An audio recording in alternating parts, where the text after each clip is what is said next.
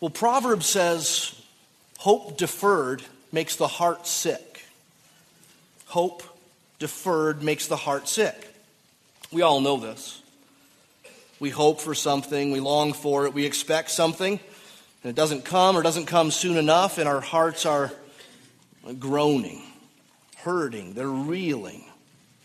In some seasons of life, under certain circumstances, hope isn't just deferred or delayed, hope is crushed. It's all but dead. Hopelessness.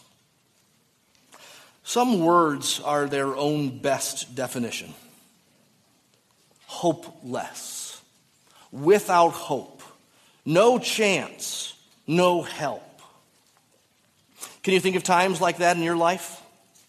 Hopeless seasons and circumstances. Maybe you're in one right now. You'd say, This thing feels hopeless. It's often in these darkest days when God shows up and he shines brightly and works powerfully and draws near intimately. Not always. It's in his timing. His plan is mysterious. We often wait much longer than we had wished. But frequently in the Bible, and also in our own experience, we know it to be true. God seems to love to show up when circumstances are the darkest so that He might shine all the brighter. He seems to love to move mountains, not when they're little or average, but He loves to move mountains that seem massive and insurmountable. But until then, until he shows up and works wonders with this or that problem, the questions that should be before us are these What do we expect? If hope deferred makes the heart sick, what is it we set our hope upon? What can we expect in this world? What can we expect from our God? Well, these are the themes and questions that are taken up in the first chapter of 1 Samuel. If you would, turn there in your Bibles, 1 Samuel. We'll actually cover a chapter and a half today, all the way from verse 1 of chapter 1 to chapter 2, verse 11. It's against a backdrop of darkness that we'll see God's work from a womb to the world. God's work from the womb, a womb, to the world. That title may not make total sense yet, but I believe it will by the end of the message. We've got 30 some verses ahead of us this morning. I'd like to break this chapter in a half into nine sections, and we'll read each section when we get to it. Some sections will take longer than others, some will be longer than others, but these headings that I'm about to walk us through, that you have there on the back of your bulletin on the sermon notes page, these headings will give us some hooks to hang things on as we walk through these verses. Here's the first one you have a barren woman in a barren nation. A barren woman in a barren nation is how the book of 1 Samuel begins. We see it in these first three verses. There was a certain man of Ramathaim Zophim, of the hill country of Ephraim, whose name was Elkanah, the son of Jeroham, son of Elihu, son of Tohu, son of Zuph, an Ephrathite. He had two wives. The name of the one was Hannah, the name of the other was Peninnah. And Peninnah had children, but Hannah had no children. Now, this man used to go up year by year from his city to worship and to sacrifice to the Lord of hosts at Shiloh, where the two sons of Eli, Hophni and Phinehas, were priests of the Lord. Well, the most apparent problem presented to us in these early verses is this family. You've got one husband, two wives. It says Peninnah had children, but Hannah had no children. Hannah's barrenness, as you probably know, occupies the next chapter and a half of 1 Samuel. It's remarkably personal. Uh, her problems and her prayers are relayed to us with unusually intimate detail. But the problem that's introduced to us here in 1 Samuel at the beginning is not just private, it's not just personal, it's not just one lady's dilemma. Hannah's barrenness, as I said last week, represents so much. The whole nation of Israel is barren, spiritually speaking, at this point in time. You can't help but hear that background as this begins with a story, yes, focused on one family, one lady, her barrenness. Israel itself is dead. And, and that's not a leap. It's not a leap for us to connect Hannah's barrenness with the nation of Israel's barrenness at the same time. You get a hint in verse 3 that there's a foreshadow, a hint of a foreshadow. The end of verse 3 In Shiloh, there were two sons of Eli, Hophni and Phinehas were priests of the Lord. Now, the first time you read 1 Samuel, you wouldn't know that's a foreshadow. We find out in chapter 2, we'll see this next week, that Hophni and Phinehas are wicked. They steal from the sacrifices of God to fill their bellies to the gullet. And their father, the high priest, he doesn't discipline them really. He confronts, but just barely.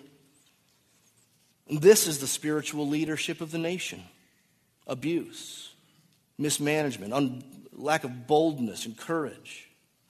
So, reading uh, 1 Samuel a second or third or fourth time, you're supposed to know those details. That's how Old Testament history was written. It was written with foreshadows, and it's meant to be reread and reread. When we read these opening verses a second, third, fourth time of reading the whole book, then what looks like just factual, unimportant detail Eli's sons, Hophni and Phinehas, were priests in those days. Instead, these are dark clouds upon the land. They're reminding us, these words are reminding us of the spiritual condition of the nation and all the stories that came before in the Bible. The last story was Judges. It's not the last book, but the last chronology is Judges. And Judges ended chapter 21, verse 25, describing those days. In those days, there was no king in Israel. Everyone did what was right in his own eyes. It's not just the ending of the book of, of, of Judges, it's, it's repeated towards the end. It becomes this chorus No king in Israel. Everyone did what was right in his own eyes. But back to Hannah. Hannah's barrenness, the beginning of chapter 1, also raises the question about blessing. Remember blessing from last week? God promised to Abraham a people a multitude of people numbering as many as the stars, as many as the sands of the sea, and that people would be in the land, a nation, and, and be blessed. Deuteronomy 7 added this to the blessing that there will not be any barren among you. Hannah's barren. Where's the blessing? What of God's promises of old? And on the other hand, Hannah's barrenness should also bring to mind some old stories that came before, like Sarah, Abraham's wife, who was barren. She was barren until the Lord miraculously gave her Isaac very late in life. Isaac married Rebekah, and she was barren until the Lord gave her Jacob and Esau. Jacob married Rachel.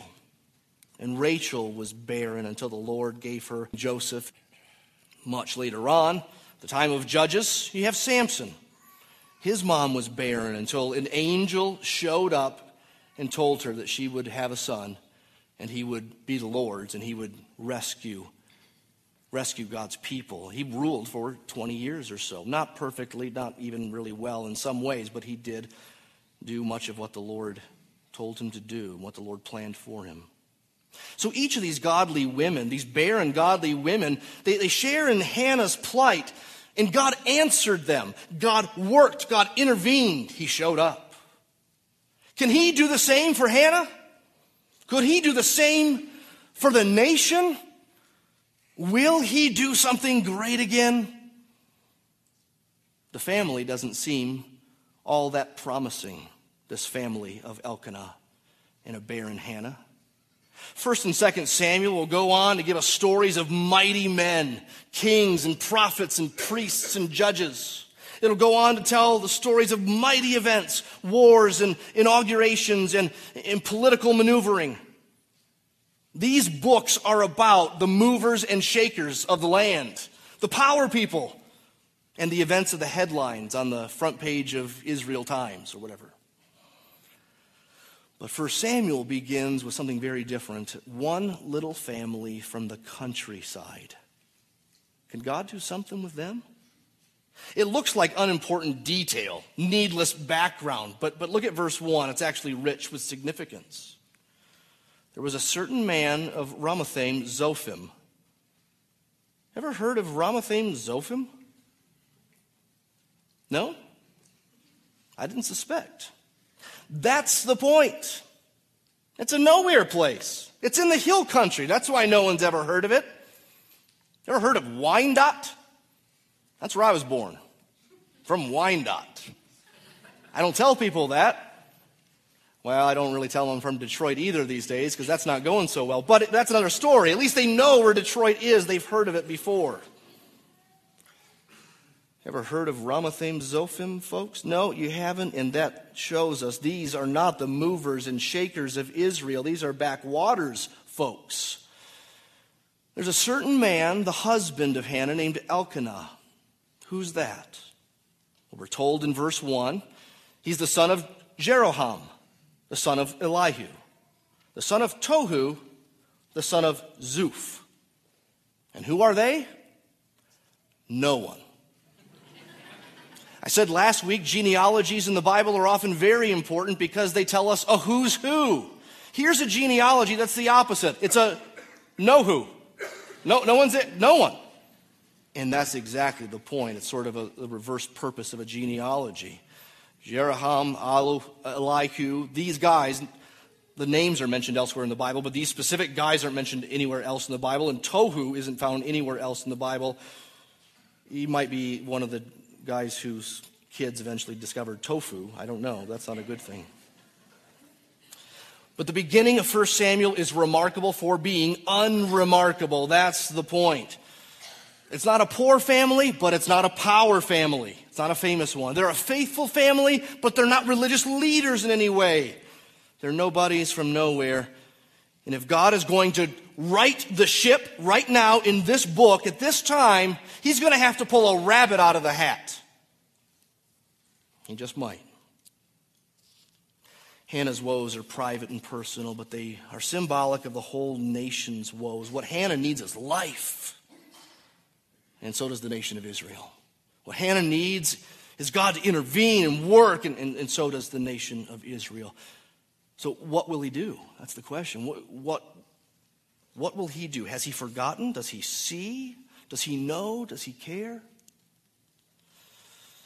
Secondly, we turn inside this home to an awkward home life. We saw a barren woman, a barren nation. A look inside this home, it's an awkward home life. Verses 4 and 5 will start there. It says, on the day when Elkanah sacrificed, he'd give portions to Peninnah, his wife, and all her sons and daughters. But to Hannah he gave a double portion because he loved her, though the Lord had closed her womb. Hannah was probably the first wife of Elkanah. It was not uncommon in those days for a, a man to have a wife, and if she was barren, then he would add to the collection, you could say. Let's talk about that. What about this whole thing of two wives? There's a lot of it in the Old Testament, you probably know. A lot of it in Utah and a lot of it in the, in the Old Testament. In the Old Testament, it's never explicitly condemned or forbidden as much as we would like for it to be. But you sure get the picture from reading Genesis 2 that God's intentions from the beginning was one man, one woman, becoming one flesh. He didn't make Adam and Eve and Eve, and Eve two or three or four. No, it, it seems like it's one man, one woman. You also see in the descriptions of polygamy in the Old Testament that it seems like the emphasis is put on, oh, What's wrong? What's broken? What's complicated and difficult about this situation? The descriptions of polygamy in the Old Testament are never painted with beautiful hues like you see with the one man, one woman marriage of Song of Solomon, for instance. So we'll see that play out here in 1 Samuel. The polygamy isn't outrightly condemned, but it's described in a way that highlights the complexity and maybe even brokenness of this relationship, this home. You have an awkward dinner scene in verse 5. A dinner scene. It's really not a dinner scene, it's no ordinary meal. This is in Shiloh. It's about 20 miles away from home. It's where the tabernacle is. This is a meal that's a part of, it says, worship and sacrifice, verse 3. This is one of those memorial feasts that God gave Israel in the Old Testament and commanded them to observe. And He commanded they would be celebrations. They were commanded to rejoice as they did this, Deuteronomy 12 says. And yet, the difficulty of this home and this situation, Hannah's barrenness, is undeniable. Verse 4 Elkanah would give portions to Peninnah, his wife, and to all her sons and daughters. But to Hannah, he gave a double portion. Probably not two plates worth. That might be offensive to a woman. Here you go. I think you can eat all this. You probably don't want to say that. No, not two full servings, but the best cut, the, the prime part maybe even a little bit extra. It's because he loved her and because he, he pitied her in her barrenness. That's awkward. You can imagine that scenario played out at the table. Hannah knows what he's doing. She knows she got a prime cut and a little bit extra. Yes, because he loves her, also because she's barren. It's a symbol of her barrenness. And Peninnah knows what's going on here. She knows that even though she has all these sons and daughters, she's second fiddle in the marriage. So, what does Peninnah do? She taunts and ridicules Hannah's barrenness. Look at verse 6. Her rival used to provoke her grievous, grievously to irritate her because the Lord had closed her womb. So it went on year by year. As often as she went up to the house of the Lord, she used to provoke her. Therefore, Hannah wept and would not eat. This isn't just sort some sort of foot and mouth kind of moment. These aren't just insensitive or accidental offenses about Hannah's barrenness. This is calculated cruelty. You can imagine it, right? The plates are being served, and she says, All these mouths to feed. You know what that's like, Hannah? Oops, I'm sorry, you don't. Oh man, all these kids driving me crazy today. You know. Oh, sorry, I forgot. What are you going to give thanks for this year at the feast, Hannah? I'm going to thank the Lord for all these kids.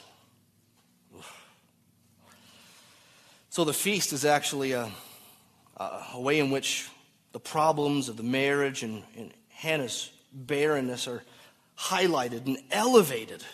You've got the awkward polygamous marriage. You've got this vicious other wife whose womb seems to be blessed, who knows why. And it went on year by year, feast after feast, and Hannah wept and didn't eat. Maybe Elkanah, the husband, will be of help. We see in verse 8, he's sympathetic, but he's not exactly delicate. Elkanah, her husband, said to her, Hannah, why do you weep? Why do you not eat? Why is your heart sad?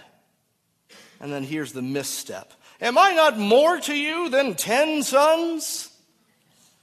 Uh, if you're newly married and you start to try to have kids and, and can't, you don't want to say that to your wife. You don't want to say, You don't need kids, you got me. You get, you get more time with me without kids. It's all right, don't worry.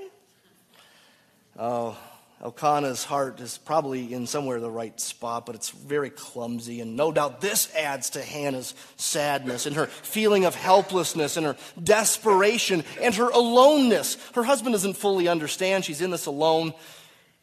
It just shows all the more how much it seems hopeless without the Lord. You see in verse 9 that she, stays at the table for the meal only as long as she has to out of politeness. As soon as everyone had eaten and drunk in Shiloh, Hannah rose. She left. Not out of bitterness or anger or simply just to get out of there because she can't take it anymore, but she rose to pray. So, thirdly, we see a broken yet fervent prayer. A broken yet fervent prayer. After they'd eaten and drunk, Hannah rose, and then it says, Now Eli the priest was sitting on the seat beside the doorpost of the temple of the Lord. She was deeply distressed and prayed to the Lord and wept bitterly. And she vowed a vow and said, O Lord of hosts, if you will indeed look on the affliction of your servant and remember me and not forget your servant, but will give to your servant a son, then I will give him to the Lord all the days of his life, and no razor shall touch his head. Her prayer actually looks back to the days when God's people were enslaved in Egypt, in the book of Exodus. When she says, Look on the affliction of your servant in verse 11, she's pointing backwards or making an echo of what came before. Back in Exodus, so often it's described like this God saw the affliction of his people. Or they praise him because God saw the affliction of his people. God, you saw the affliction of your people. It's all over the place. And Hannah prays now with God's people no longer wandering in the desert. They're in the promised land, yes, but it's almost like they're in need of a whole new exodus, a whole new rescue. There's a whole new bondage and slavery. They have their own problem of barrenness. So again, Hannah's referring, yes, to her own problem of barrenness, but she's tying her problem into the identity of God's people, past and present. And essentially, she's saying, God, it's time for you to act. It's time for you to work. It's time for you to intervene once again. Her prayer is humble. She addresses the Lord as Lord of hosts, the God of the armies of heaven. We'll see why that's significant later on. She refers only to herself as your servant, and she says that three times your servant, your servant. And she humbly asks of the Lord to look on her affliction, to remember her, to not forget your servant, but to give your servant a son. She asks. And year after year, she asks. Philippians 4 6 tells us in the New Testament, we're not to be anxious about anything, but instead, with prayer and supplication, with thanksgiving. We should let our requests be made known to God. We're to go to Him, we're to ask. The Lord is glorified in this. And really, her prayer, keep this in mind, signifies what's already been stated by the narrator of 1 Samuel. You see, in verse 5 and verse 6, it was already happening earlier, verse 3 as well uh, verse 2, rather. It says, The Lord had closed her womb. The Lord had closed her womb. Only the Lord can open it. She's asking God to do what only God can do. So her prayer signifies something about God's sovereignty, that He's in control. He's in this. He knows of it. He's behind it, and He can change it. She also has something in her prayer because she's asking him, and like she's asking him, she, she, assumes God's goodness. She assumes God's wisdom. God's sovereignty and goodness and wisdom are like a perfect triangle. They are a, a rock bed for faithful sufferers. God must be sovereign and good and wise. If he's not one of those, why pray? And if He is all of those, we must pray. He's glorified when we ask, He's glorified when we trust, and He's glorified when we place His purposes and plans over our wants and desires and perspective and wisdom. Jesus prayed to his Father like this. He said, Nevertheless, not my will, but yours be done. You say, well, Hannah didn't do that, though. She just asked, and she kept asking. Yes, she did. But notice Hannah's vow. Her vow indicates just how Godward and God centered her aim in prayer really is. She said, halfway through verse 11, If you'll give me a son, then I will give him to the Lord all the days of his life, and no razor shall touch his head. He'll be a Nazarite. That's what that means. Nazarites couldn't go near anything fermented, they couldn't go near anything dead, and, and they couldn't have their hair cut. It was a symbol of their radical devotion to the Lord, constant devotion to the Lord. He would be God's man, she's saying. And he'll live in the temple.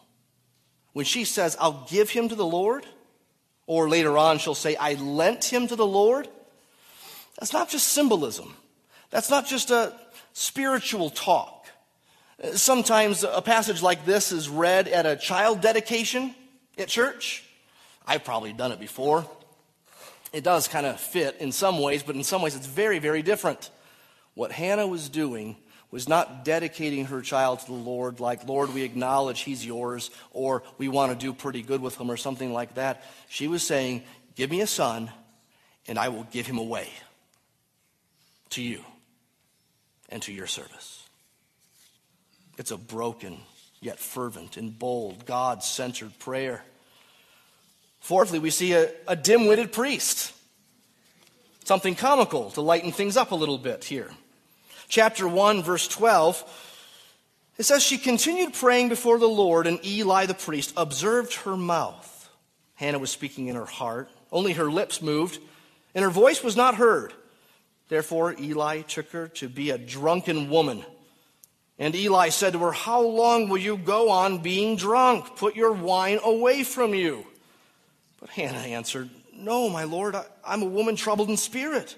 I've drunk neither wine nor strong drink, but I've been pouring out my soul before the Lord. Do not regard your servant as a worthless woman, for all along I've been speaking out of my great anxiety and vexation the descriptions of her emotion are so rich and many in this passage.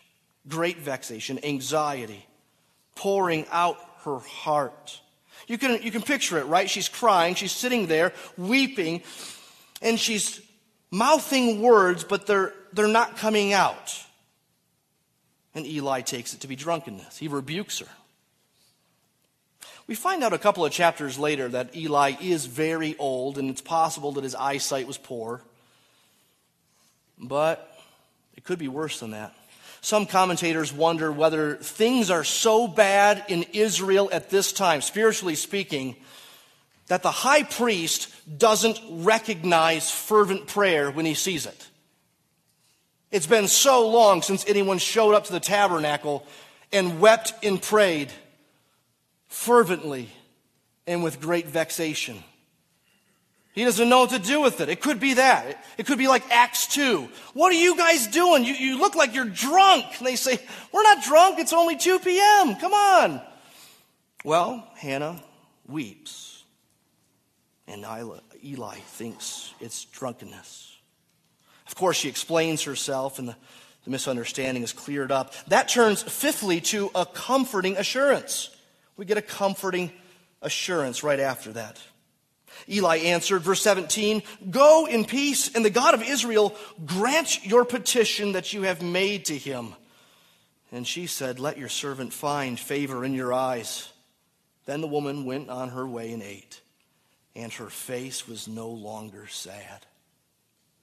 It may sound like Eli answered her prayer on God's behalf. It may sound like Eli had some insight into God's plan, God's mind, and he said, He's heard you and he'll answer you. It's a yes. But I don't think it's that. More likely, Eli just blesses Hannah here. He just bids her well here. He merely states, The God of Israel grant your request. It's probably like a may. May the God of Israel grant your request, not like a has. The God of Israel has granted your request. That means then that Hannah leaves there not with a clear answer, simply with the encouragement God has heard. He has heard. Be at peace. Blessings upon you. And that's enough for her to go back, no longer sad, eating and rising in the morning for worship. That should be enough for us.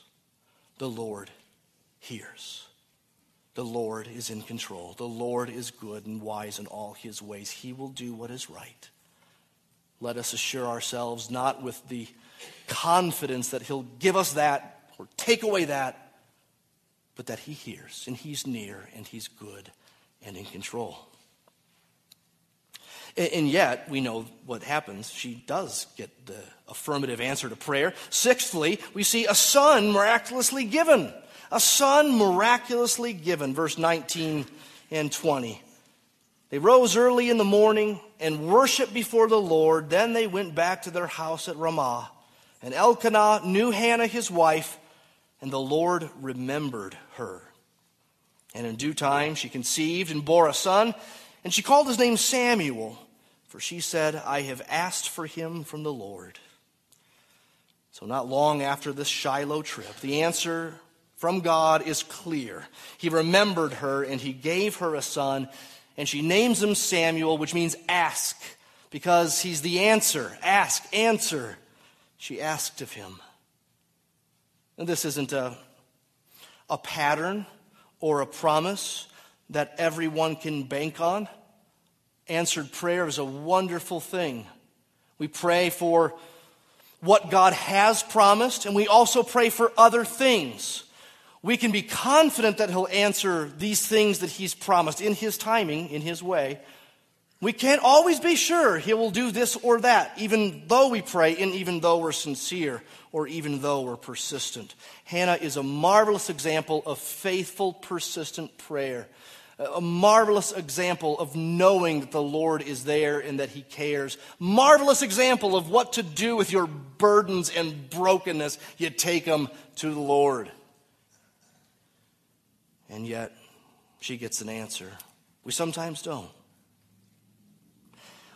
She gets an answer not just because she prayed, not just because it's good to have a son or good to have kids. God's doing something. We'll only understand the importance of this son, Samuel, as we go on in the book. In future chapters, we'll see it. Throughout the rest of the book, Samuel is, is part of the picture. He dies a few chapters short of the end of 1 Samuel. All the way through, though, he's He's pivotal in God's plan at this pivotal time. It's a son miraculously given.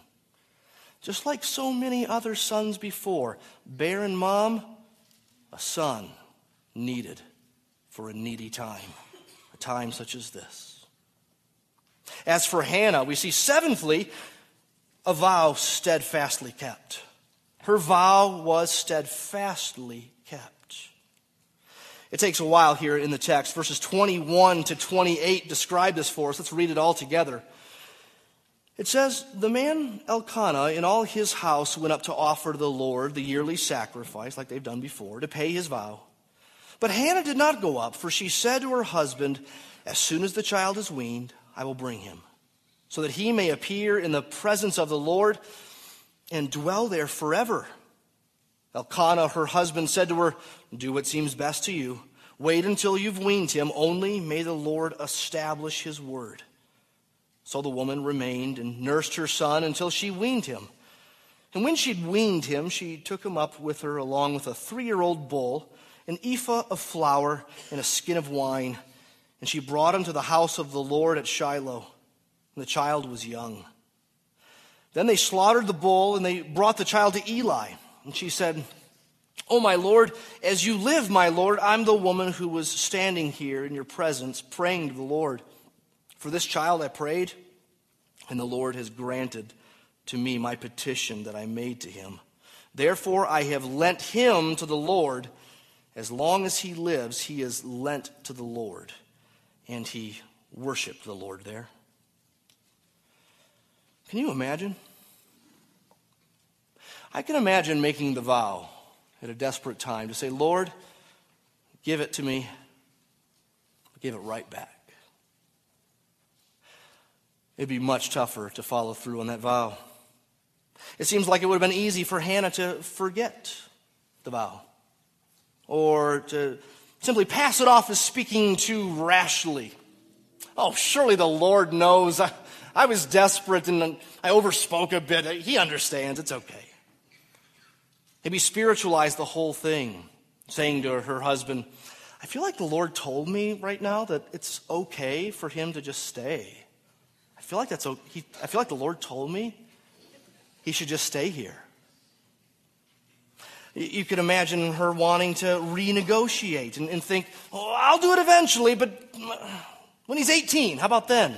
Or, or rationalize it and, and think, I'm not sure I can make that decision for him. Maybe we should wait till he's an adult and let him decide for himself what he wants to do. These are all the things that I'd be tempted to, to, to think about so I could fudge on the vow but she only waits for him to be weaned. This is probably three to four years in their culture, in their time. Three to four years before a child was weaned, which doesn't make giving him away any easier. Whether it's three months or three or four years or something, giving a child up seems heart ripping. When the child is three or four, whatever, he's brought to the tabernacle and she leaves him there in Eli's care. She goes home.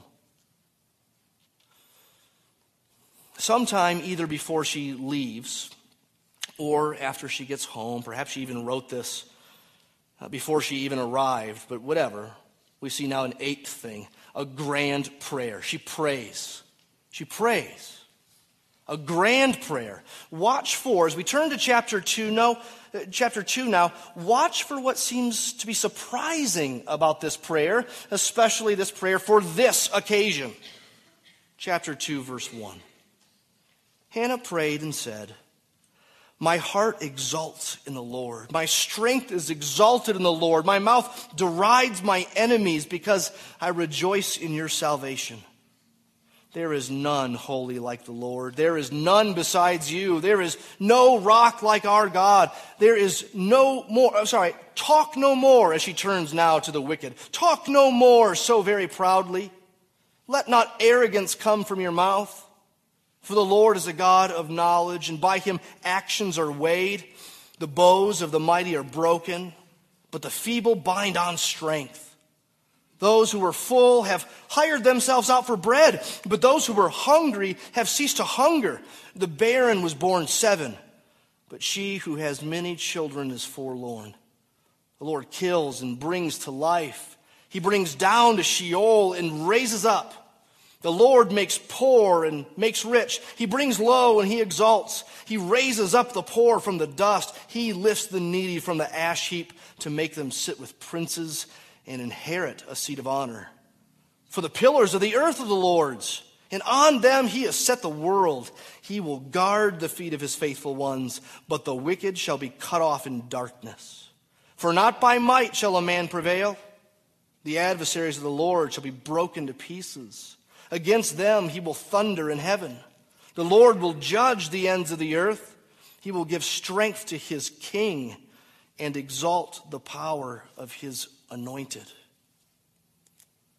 Well, that seems awful grand, if not unusual, as a response to this answered prayer and the birth of the Son and the dedication of giving him to the tabernacle's work. There are some themes in here that we should notice. One, notice this surprising theme of a great reversal that's coming. The godly humble are going to be exalted and the lofty proud are going to be made low. There's a great upheaval coming to this world. Hannah's part of that godly low that will be exalted. It's a theme throughout 1 Samuel. God has taken down the high ones and he's raising up the low ones.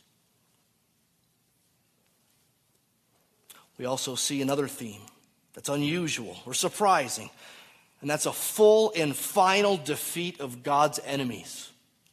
It doesn't seem to make any sense. Samuel's born. Yes, he's an answer to prayer. She gives him to the temple, the temple's work. And then she prays about God destroying all his enemies. Don't forget the problem in Israel in those days, in part, was that the nations surrounded them and they were constantly at war. Peace on all sides, that promise had not yet come. God's enemies were real and living and visible. They had names, and they were against God's people. And yet, it's not just a, a promise of the defeat of them, a few small neighboring nations, but something global. You see in verse 10? The adversaries of the Lord shall be broken to pieces. Against them he will thunder in heaven. The Lord will judge the ends of the earth. Another theme that's just way too big, it seems, for the circumstances at hand, that in connection with this global judgment, there's a king. The second half of verse 10 says, He will give strength to his king and exalt the power of his anointed. In these days, there was no king. He will exalt his king, he will give power to his anointed. What does this massive stuff have to do with Hannah's barrenness and, and Samuel's birth? Well, we're not even fully sure how this happens, but somehow Hannah has the faith or the insight to see that this birth in this moment is marking something special. It's not just an answer to her prayer, it's not just the birth of her son. God was beginning something big once again. He was gearing up for another phase of his plan. We know this because of what happens in 1st and 2nd Samuel and the chapters that follow, and we'll see it week in and week out, weeks in the weeks ahead. We know this to be true as well because Hannah's song, that's what it is. It's a prayer song. It's a reverberating one. It's a reverberating one. That's the last point. A reverberating song. First Samuel begins with a prayer or a song, Hannah's. We looked at it today. Second Samuel ends with another prayer song by David. Remember, we shouldn't think of 1st and 2nd Samuel as two separate books. That's only in the English Bible. In the Hebrew, uh, it was one Bible. So think of beginning and end. They have these prayer songs. 2 Samuel 22 and 23, if you want to go read that later today. I'd encourage you to do. You'd see there that the same themes are repeated. A great upheaval is coming. God's lifting up, He's casting down, He's destroying the wicked. And God's king, his anointed, is at the center of it, and he will be exalted and he will be strong because God is with him. Both psalms or songs have those, giving us a bookend for the book and telling us what the whole book is about. It's about the coming of the king, the destruction of God's enemies, and the reversal, the up and the down of God's ways in salvation and judgment. Now, remember back when we saw that this book began against a, a dark backdrop? Hannah's barrenness and there's spiritual barrenness in the nation. There's wicked priests around. And, you know, you got one family and, and they seemingly have no significance. Those first three verses. There's one hint in those first three verses of 1 Samuel 1 that something good is afoot. It's this one word that they're Ephrathites. Huh? Ephrathites, huh? You go, no, no, what? How is that so significant? Why is that a, a good thing? Well, these are folks from Ephrathah, which is also called Bethlehem. Bethlehem. These are folks from Bethlehem. There's going to be another one coming down the line later on in this story who's also from Bethlehem David, the king.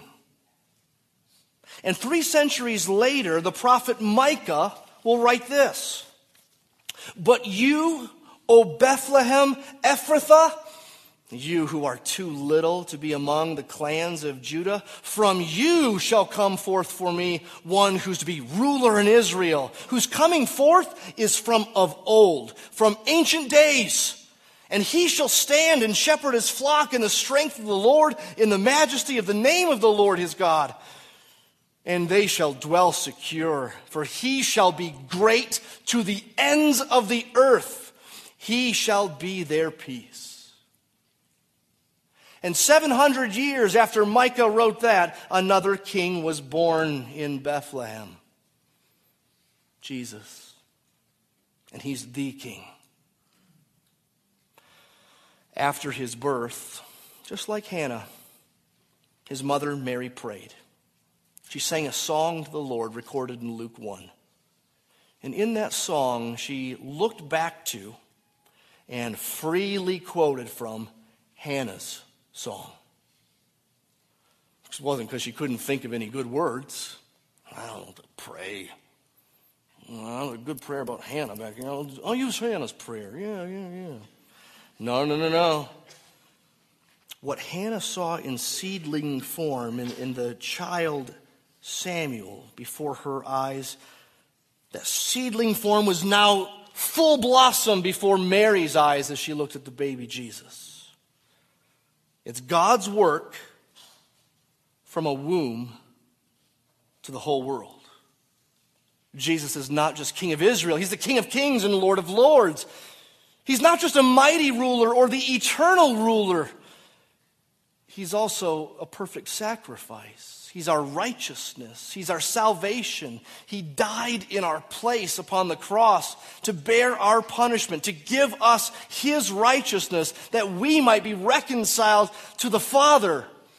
We receive that as a gift simply through faith, simply by believing, not by earning it, working for it, trying to get there. No, we, we simply receive it by believing it and calling out for it. Are you in this story?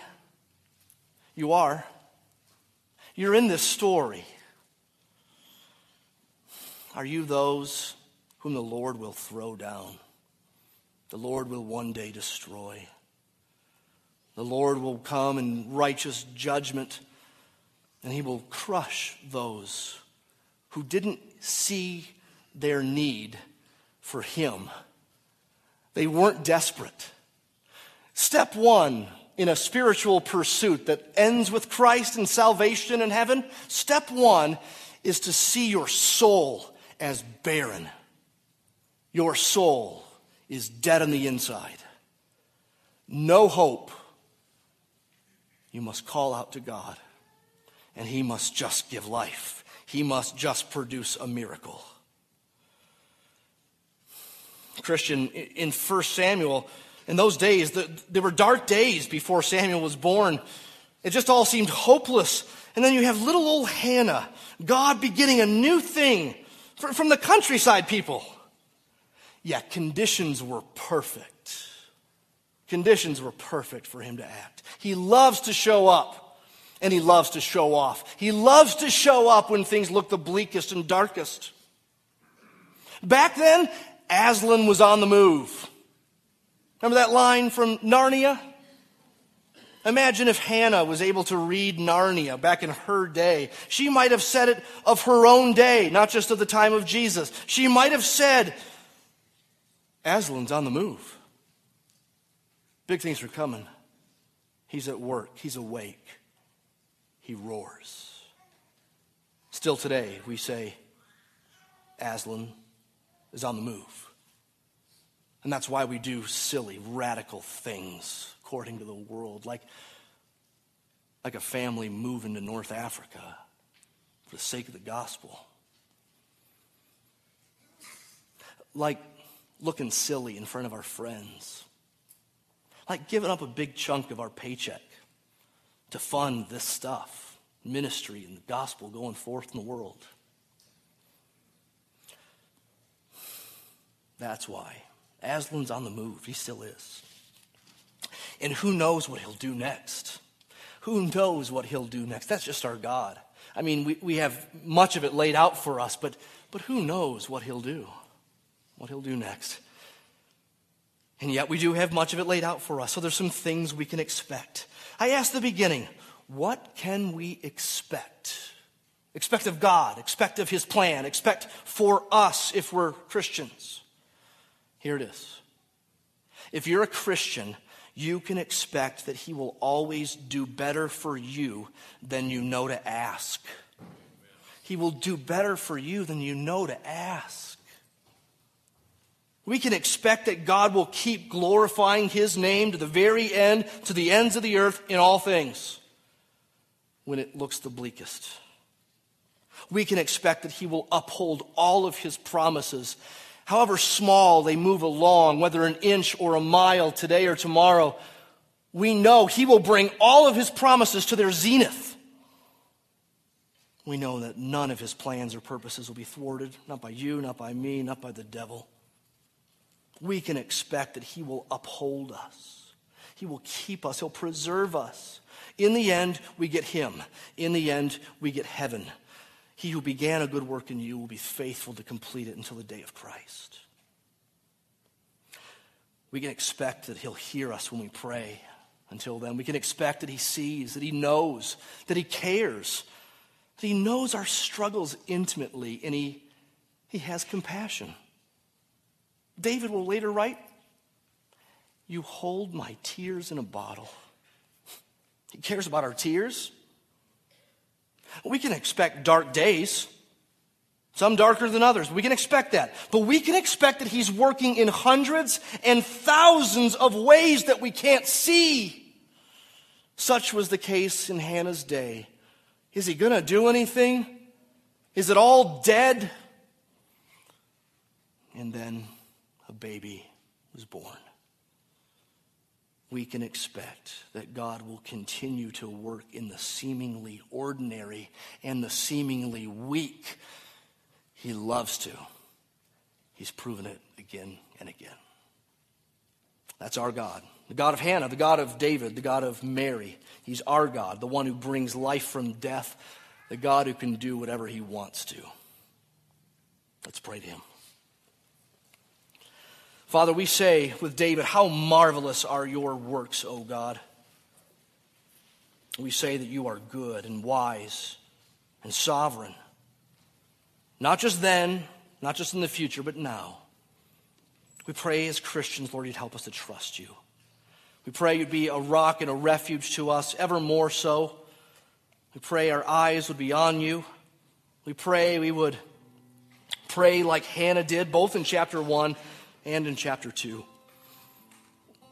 We pray our hope and affection and love would be set on Jesus, the true and only eternal and righteous King, who amazingly laid down his life for his rebellious servants that we might eat at the table with him and we might be reconciled. Father, we thank you for your grace by Jesus, through your Spirit, shown to us in your word. We celebrate it today in faith and praise you. Amen.